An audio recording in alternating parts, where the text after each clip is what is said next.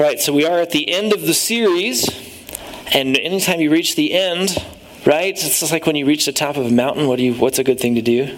Turn around and look back down and see where you came, right? So we're going to turn around and see where we've come from today, um, and like we said, that's 16 chapters, and this is part 29, and so that's a lot of things to go through. And don't worry, we won't be here forever. But I just thought, hey, here's Romans, and some of you may have heard of the Romans Road. A lot of times that is a, a term that's used to talk about a, a, series of maybe a half dozen verses or so in Romans that clearly lays out the plan for salvation. And I think it's there. But I think there's maybe a larger road that runs through Romans. Maybe we should call it the Romans Highway.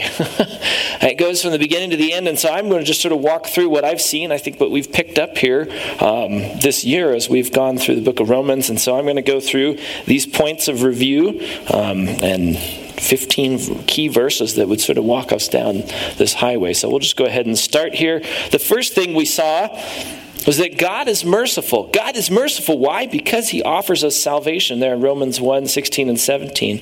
I'm not ashamed of the gospel, for it is the power of God for salvation to everyone who believes, the Jew first and also the Greek. For in it the righteousness of God is revealed from faith for faith, as it is written, the righteous shall live by faith. That gospel, that gospel is the good news. It's good news. That's what gospel means is good news. And what is that good news? The good news is that we can be right with God. We can be right with Him. He's offered us a way so that we can be right with God. And not only has He given us a way to be right with Him, He's given us a way that we can live rightly. Right? And we need salvation. Why? We need salvation because God is perfectly just. That's been one of the themes that's been running through Romans there. In chapter 2, verses 6 to 8, it says, God will repay each person according to what they've done. To those who by persistence in doing good seek glory, honor, and immortality, he will give eternal life. But for those who are self seeking and who reject the truth and follow evil, there will be wrath and anger. It's this simple scale. You do good, and you're going to see eternal life. You don't do good, you're not going to see eternal life. You're going to experience punishment. And that's just. We should rejoice that God is perfectly fair. He's perfectly fair and perfectly just. One of the things we mentioned before is that we're all going to get to the end and they're going to go, well, nobody is in heaven who doesn't deserve to be there, really, and nobody is going to be in hell who doesn't deserve to be there, and we're all going to be okay with the scale of justice. But what does this tell us? It actually tells us some bad news. And that bad news is that none of us are going to make it to eternal life on our own. Why? Because none of us are by persistence going to do good, to seek glory, honor, and immortality. We're, we're not going to do that. We can't do that. We're sinful, fallen people. And so God is perfectly just, and we can rejoice in God, be perfectly, God being perfectly just. But there's a problem because none of us can persist in doing good. Fortunately, God's plan for salvation satisfies his justice. It's satisfied. Romans 3 21 and 25. Now the righteousness of God has been manifested apart from the law. Although the law and the prophets bear witness to it, the righteousness of God through faith in Jesus Christ for all who believe. There's no distinction. For all have sinned and fall short of the glory of God and are justified by his grace as a gift through the redemption that is in Christ Jesus, whom God put forward as a propitiation by his blood to be received by faith. That just means he's a substitute. He put forth Jesus. Jesus comes forth to be the salvation for us. None have done good. We saw that in chapter 2. But God has allowed Jesus to stand in our place and take the punishment that's due for us. So you go, well, how does anyone enter into eternal life? Well, God, if you've received this free gift, when God looks at you, he sees Jesus and he says, yep, you lived the perfect life. You persisted in doing good. And the only part that we have to play in that is faith, to have faith in him to receive the free gift. Now, this salvation has been available throughout history. We saw that in Romans 4. The promise to Abraham and his offspring that he would be heir of the world did not come through the law, didn't come through doing good works, but through the righteousness of faith. So even before there was a law, even before Jesus had come to the earth, faith was there. This plan of salvation was available. It's been there throughout history, it's available to all people in all places at all times. And that salvation demonstrates that God loves you at the maximum level. Romans 5. While we were still weak at the right time, Christ died for the ungodly. For one will scarcely die for a righteous person, though perhaps for a good person one would dare even to die. But God shows his love for us in this that while we were still sinners, Christ died for us. It's the maximum level. This has been one of those key points of Romans is that God loves us there. How do we know he loves us there? Because he gave his son to die in your place.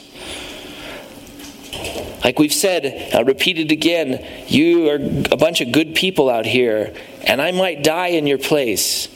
But I have four sons. I'm not giving up even one of them to die in your place. I don't know if I love you that much, but God loves you that much. And God gave his son to die in your place to satisfy that judgment. And so we understand God loves us. That's the maximum level. That's at the max. Christ died for us, God gave him up for you. And that's how we're saved. And that's how we come to eternal life. But there's more. As we mentioned, salvation also opens the door to changes in our broken lives. We're all broken. All have sinned and fall short of the glory of God. Romans 6, 1 through 4 says, Are we to continue in sin that grace may abound? By no means. How can we who died to sin still live in it?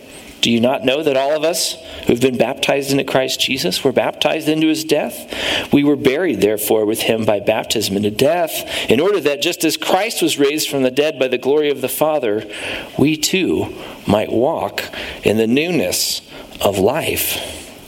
I love that. The newness of life. See, because of salvation, we're not just saved into eternal life, we're saved into a newness of life.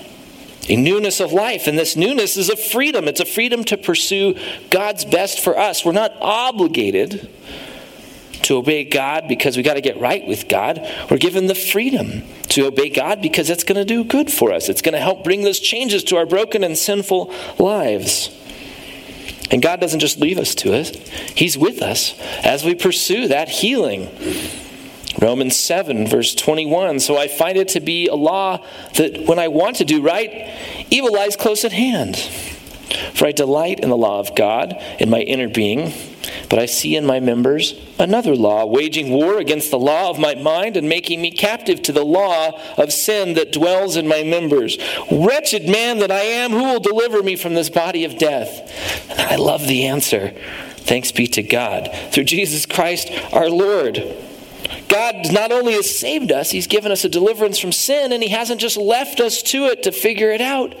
He comes to live inside us by His Holy Spirit. God is with us as we pursue healing.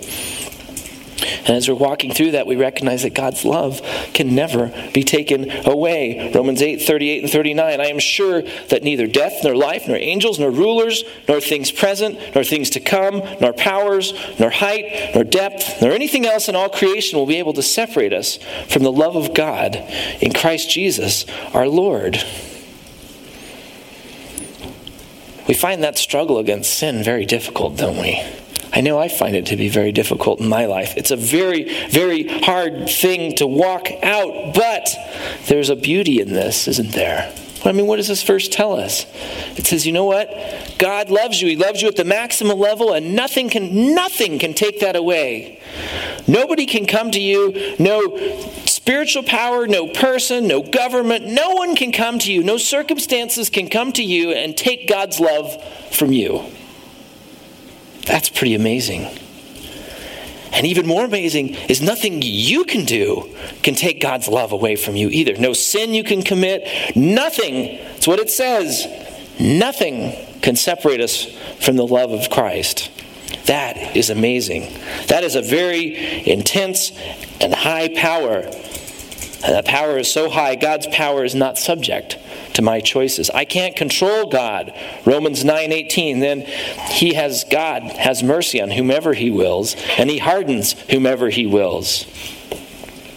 There's this grand debate, and we dove into it there in chapters 9 and 10 about predestination and free will. Well, does God control it or do we control it? And a lot of people can land in different places, but here at this church, where we land is we go, wow, remember that illustration? It was like two wheels. We have the wheel, the tire of predestination, and the tire of free will. And there's an axle that connects them together, and that axle is God's love. And that's what holds them together. And so we hold on to both of those things, and both of those things happen together, and we can land there because that's where Paul lands in Romans. He lands at that. So, in the end, we recognize that God has power over all. He's got power over all. I don't have any power over him, and yet, somehow, in his power, he's given us the ability to choose faith or to choose otherwise. And then we get to those choices, we see that God's salvation is fortunately a simple choice. It's a simple decision. Romans 10 9 and 10 summarizes it. If you confess with your mouth that Jesus is Lord and you believe in your heart that God raised him from the dead, you will be saved. With the heart one believes and is justified. And With the mouth one confesses and is saved. Gosh, that's so simple, isn't it? We don't have to jump through hoops. We don't have to make pilgrimages to strange cities. We don't have to give a certain amount of money. We don't have to do a certain number of jumping jacks. We just have to believe. That's all we have to do. If you confess with your mouth and believe in your heart that God raised him from the dead, you will be saved. If you've never done that, you can do that today. There's nothing stopping you. And once you do that, once you're saved, God doesn't just leave you and say, All right, there you go. There you go, Lone Ranger. He goes, No, you're part of a new and diverse spiritual family. Romans 11. You, although a wild olive shoot, were grafted in among the others and now share in the nourishing root of the olive tree. He uses that illustration of the olive tree, and we talked about that. It had been long a symbol of Israel. And we know that the Israelites were God's original chosen people. But from the beginning, his salvation, his plan for salvation was intended to include everybody, again, at all places, in all times.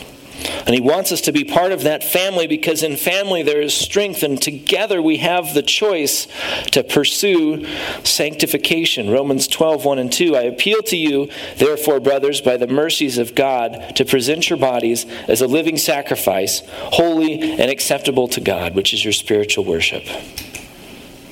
Do not be conformed to this world, but be transformed by the renewal of your mind that by testing you may discern what is the will of God, what is good and acceptable and perfect.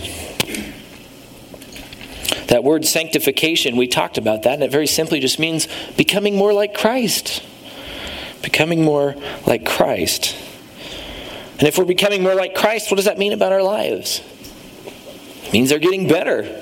It means they're bearing more fruit and good things are happening to us. Paul gives a list in chapter 12 of things we can do to become more like Christ. Things like loving each other, serving each other, honoring each other, giving, blessing, and so on. But the heart of all of those things, the heart of those things is love for others. Romans 13, 9 and 10. For the commandments, you shall not commit adultery, you shall not murder, you shall not steal, you shall not covet, and any other commandment are summed up in this word you shall love your neighbor as yourself. Love does no wrong to a neighbor, therefore, love is the fulfilling of the law. The heart of sanctification is love for the others. God's given us the commandments, and He's given us those in part as a means to show us what will bear good fruit in our lives. All of these things, all of these commandments, if you go, yeah, if I obey those commandments, it's going to bear good fruit in my life, and it's going to bear good fruit in the lives of others. That's the point of God's standards. And we start to think about love for others, and we have to recognize that our love for others should always exceed our personal convictions. Romans 14 there and then on into 15 it says for the kingdom of God is not a matter of eating and drinking but of righteousness and peace and joy in the Holy Spirit. Whoever thus serves Christ is acceptable to God and approved by men. So then let us pursue what makes for peace and for mutual upbuilding. Do not, for the sake of food, destroy the work of God. Let each of us please his neighbor for his good to build him up. And a couple of weeks ago, we talked about this that coming to convictions, having values, and having practices is really important for us because it helps us grow in our faith and it is a way that fruit is born in our lives. Yet, we must never let these convictions take a precedence over our love for others. And finally, see that our love for others will lead us to share the gospel with them. There in Romans 15, last week we said, I make it my ambition to preach the gospel not where Christ has already been named, lest I build on someone else's foundation, but as it is written, those who have never been told of him will see, and those who have never heard will understand. What is the ultimate act of love? It's to tell others about Christ. That's the ultimate act of love, telling others about the hope, the grace, the peace, and the salvation that you have found. That's how we show love for others. And so that brings us there up to the last chapter, last chapter and a half of Romans. We've made it. And from here, as is typical in many of Paul's letters, he, he kind of delves into a lot of personal greetings. right? The things I'm not going to leave to Daryl and Tim to deal with next week. And it kind of makes sense, doesn't it, right? Sometimes we can kind of be annoyed, like, oh, he's going to have these names, and I'm going to read through them here in a minute. And you're like, why are these names? But it makes sense because he says, have a love for others. And then what does Paul do in his letter? He shows love for others by having these personal greetings. How, he's showing how much he loves these believers in Rome. So let's just go ahead and read. I'll read it, I'll put it on the screen. You can follow along. We'll read the rest of Romans. And then I have just a couple of closing thoughts on that passage. All right, so starting in verse 22 of chapter 15. Paul says, This is the reason why I've so often been hindered from coming to you. But now, since I no longer have any room for work in these regions, and since I have longed for many years to come to you, I hope to see you in passing as I go to Spain and to be helped on my journey there by you, once I have enjoyed your company for a while. At present, however, I am going to Jerusalem, bringing aid to the saints. For Macedonia and Achaia have been pleased to make some contribution for the poor among the saints at Jerusalem. For they were pleased to do it, indeed they owe it to them. For if the Gentiles have come to share in their spiritual blessings, they ought also to be of service to them in material blessings. When therefore I have completed this and have delivered to them what has been collected, I will leave for Spain by way of you. I know that when I come to you, I will come in the fullness of the blessing of Christ. I appeal to you, brothers, by our Lord Jesus Christ and by the love of the Spirit, to strive together with me in your prayers to God on my behalf, that I may be delivered from the unbelievers in Judea, and that my service for Jerusalem may be acceptable to the saints, so that by God's will I may come to you with joy and be refreshed in your company. May the God of peace be with you all. Amen. But he's not done. I commend to you our sister Phoebe, a servant of the church at Cenchreae, that you may welcome her in the Lord in a way worthy of the saints and help her in whatever she may need from you. For she has been a patron of many and of myself as well. Greet Prisca and Aquila, my fellow workers in Christ Jesus, who risked their necks for my life, to whom not only I give thanks, but all the churches the Gentiles give thanks as well. Greet also the church in their house. Greet my beloved Epaenetus, who was the first convert to Christ in Asia. Greet Mary, who has worked hard for you. Greet Andronicus and Junia, my kinsmen and my fellow prisoners. They are well known to the apostles, and they were in Christ before me. Greet Ampliatus, my brother in the Lord. Greet Urbanus, our fellow worker in Christ, and my beloved Stachys. Greet, greet Apelles, who is approved in Christ. Greet those who belong to the family of Aristobulus. Greet my kinsman Herodion. Greet those in the Lord who belong to the family of Narcissus. Greet those workers in the Lord, Tryphena and Tryphosa. Greet the beloved Persis, who has worked hard in the Lord. Greet Rufus, chosen in the Lord, also his mother, who has been a mother to me as well. Greet Asyncritus, Phlegon, Hermes, Patrobas, Hermas, and the brothers who are with them. Greet Philologus, Julia, Nereus and his sister, and Olympas, and all the saints who are with them. Greet one another with a holy kiss. All the churches of Christ greet you. Now we get on the home stretch here. I appeal to you, brothers, to watch out for those who cause divisions and create obstacles contrary to the doctrine that you have been taught. Avoid them. For such persons do not serve our Lord Christ, but their own appetites, and by smooth talk and flattery they deceive the hearts of the naive. For your obedience is known to all, so that I rejoice over you. But I want you to be wise as to what is good, and innocent as to what is evil. The God of peace will soon crush Satan under your feet. The grace of our Lord Jesus Christ be with you. Timothy, my fellow worker, greets you. So do Lucius and Jason and Sosipater, my kinsmen. I, Tertius, who wrote this letter, greet you in the Lord. Gaius, who is host to me and to the whole church, greets you. Erastus, the city treasurer, and our brother Quartus greet you.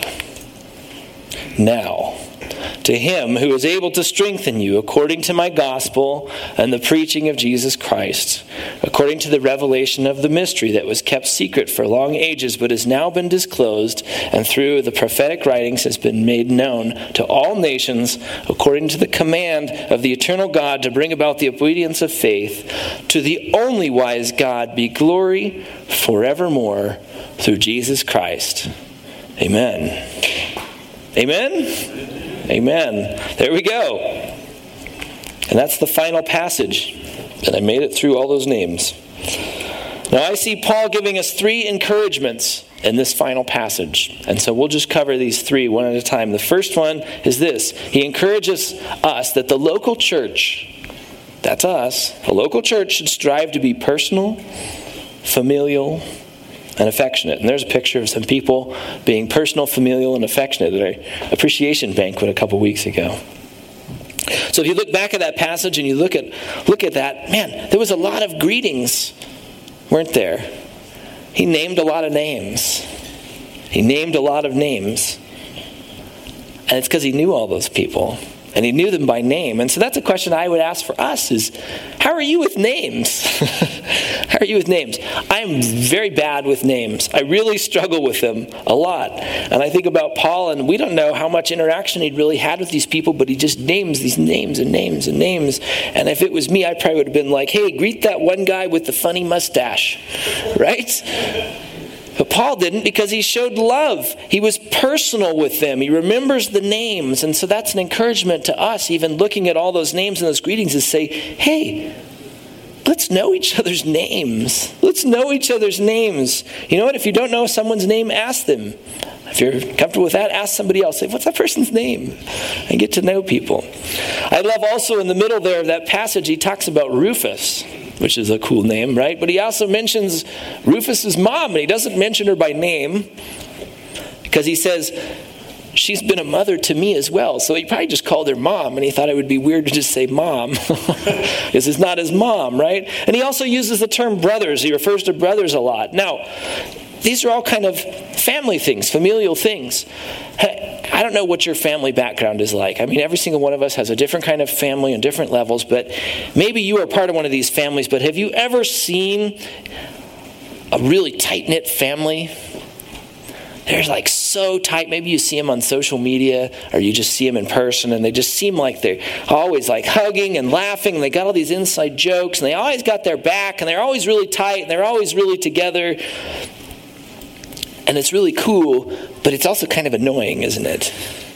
And you know why it's annoying? At least why it's annoying to me? I probably shouldn't be annoyed. I should rejoice for those people, but it's annoying because I go, I'll never get into that circle. Right? I guess if you're single and one of them was single, you could get married and get into that circle, but even then you would just kind of, yeah, I'm not really part of that. But that sort of family close knitness is what Paul is stri- wants us to strive for in the church. And you know what's not annoying about the church? Anybody's welcome. You don't have to marry to get into it. You can be part of it. He wants us to be part of a family. So when we look at that, look at your own life and say, do I see the people sitting around me? Do I see the people in the part of this in this church? Do I see them as brothers and sisters and mothers and fathers? And more importantly, am I living like a sibling or a parent to these people? I think there's an encouragement for us in that. And then, of course, there's this the holy kiss. Greet each other with a holy kiss. That seemed like a holy picture.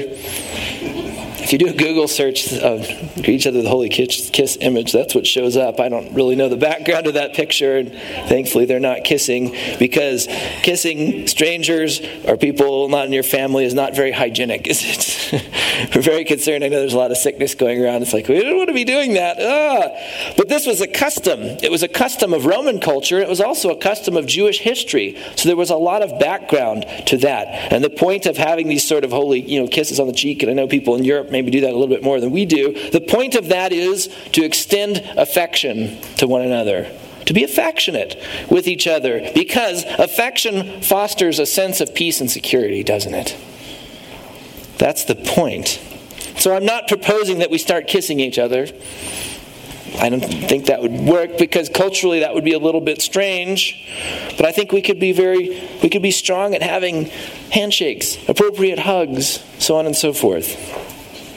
Paul's encouragement for us. Second encouragement he has for us is that the battle is spiritual, but beware because it's going to come to you by way of others. We understand it's the spiritual battle. There's these things going on in the spiritual realm we can't understand, but it's going to come to us that way people. He says it there. I appeal to you, brothers, watch out for those who cause divisions, create obstacles contrary to the doctrine you've been taught. Avoid them. Such persons do not serve our Lord Christ with their own appetites, and by smooth talk and flattery they deceive the hearts of the naive. For your obedience is known to all, so that I rejoice over you, but I want you to be wise as to what is good and innocent as to what is evil. The God of peace will soon crush Satan under your feet. So he ties these things together people and the spiritual battle. As believers, we know there's that spiritual battle, and it's going on in unseen ways, but it's going to touch us in very seen ways. It's going to come at us through people. And we remember in Romans, we're encouraged to love all, love your neighbor, be open, welcome with open arms and love. But we also got to still be aware of that spiritual battle. We know it's going on. I think what Paul is saying here is we don't, we don't really have to be afraid of those who are openly opposed to what we do. We were having that discussion in our gospel group this week of, uh, you know, people who are very openly opposed and have this freedom to be openly opposed to the Christian faith. And we go, okay, we know who they are. Paul doesn't warn us about them. He says, love your neighbor. But Paul is warning us here about those who seem to be righteous. And so let me explain. I think Paul clues us in in this passage here to four things division, contrary doctrine, self centeredness, and flattery. You think about those four things, those are not really frontal assaults. They're not someone coming at you, they're more of a Trojan horse. Just kind of come into the midst and climb out of the belly and cause a problem, right? And so let me describe it and go back to our illustration. Last week we were talking about rowing together.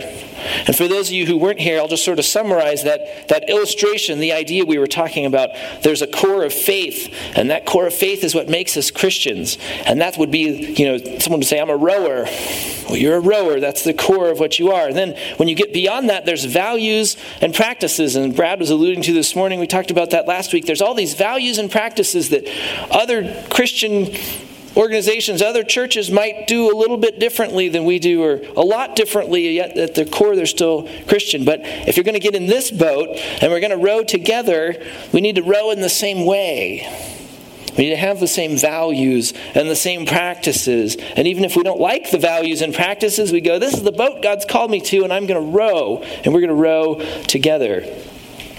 And then there's all those other things that really don't matter. Like, you know, if you're a rower, what music do you listen to? Well, it doesn't really matter, right? You don't have to impose that on other people. So we talked about that some. So here's this illustration, and we get it back to this way of, ah, the spiritual battle is going to come to us by others, right? So if somebody walks up to this and they're like, you know, oh, they're just like in plain clothes, and they go, hey there, rowing team you guys seem pretty cool. Could I row with you? And they'd go, Well, what's your experience rowing? And he goes, I, I don't have any. Well, they go, All right, we know who that person is. Maybe he likes rowing, maybe he doesn't, or maybe he just sees this as a cool thing and he's going to jump in the boat here and we can sort of help coach him along and implant these things, right? But what happens if this guy, this guy shows up? You go, Oh, look, He's like, hey guys, I want to row. I've got experience. And they go, wow, look, he's like a strong young man. He's very comfortable with the water. He knows how to use a paddle. He's good to go. So hop in the boat, man, and start rowing. Well, you can imagine they start rowing, but is, is he doing the same kind of rowing they are? Well, not in these pictures. So imagine he suddenly is like, I'm going to, I know how to do this. And he stands up. That's probably going to cause a problem, right? When that, whoa. And then he's going to start going like this. Well, they're all going backwards and he's going forwards.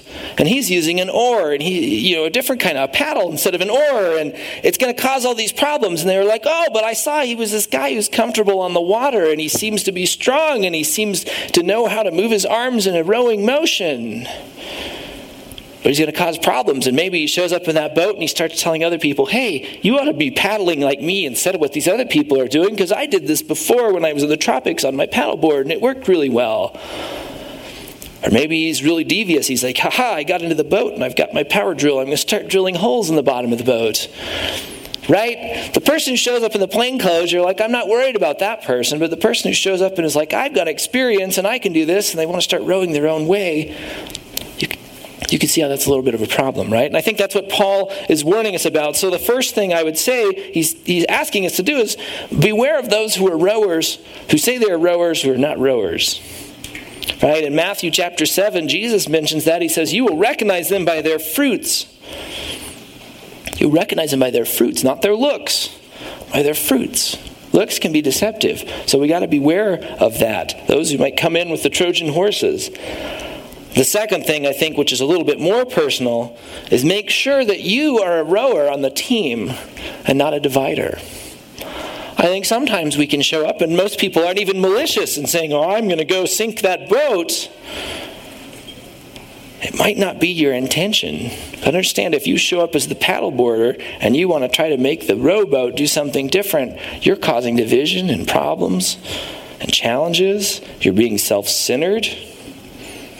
Paul's warning us against that. So I think that's the second thing Paul wants to do. And then the, the third thing, the final encouragement for us, I think, from this passage, and we'll be done, is that when we are devoted to worshiping God, we are on the way of grace and peace. Let's go all the way back to the beginning. In Romans chapter 1, Paul says, Grace to you and peace from God our Father and the Lord Jesus Christ.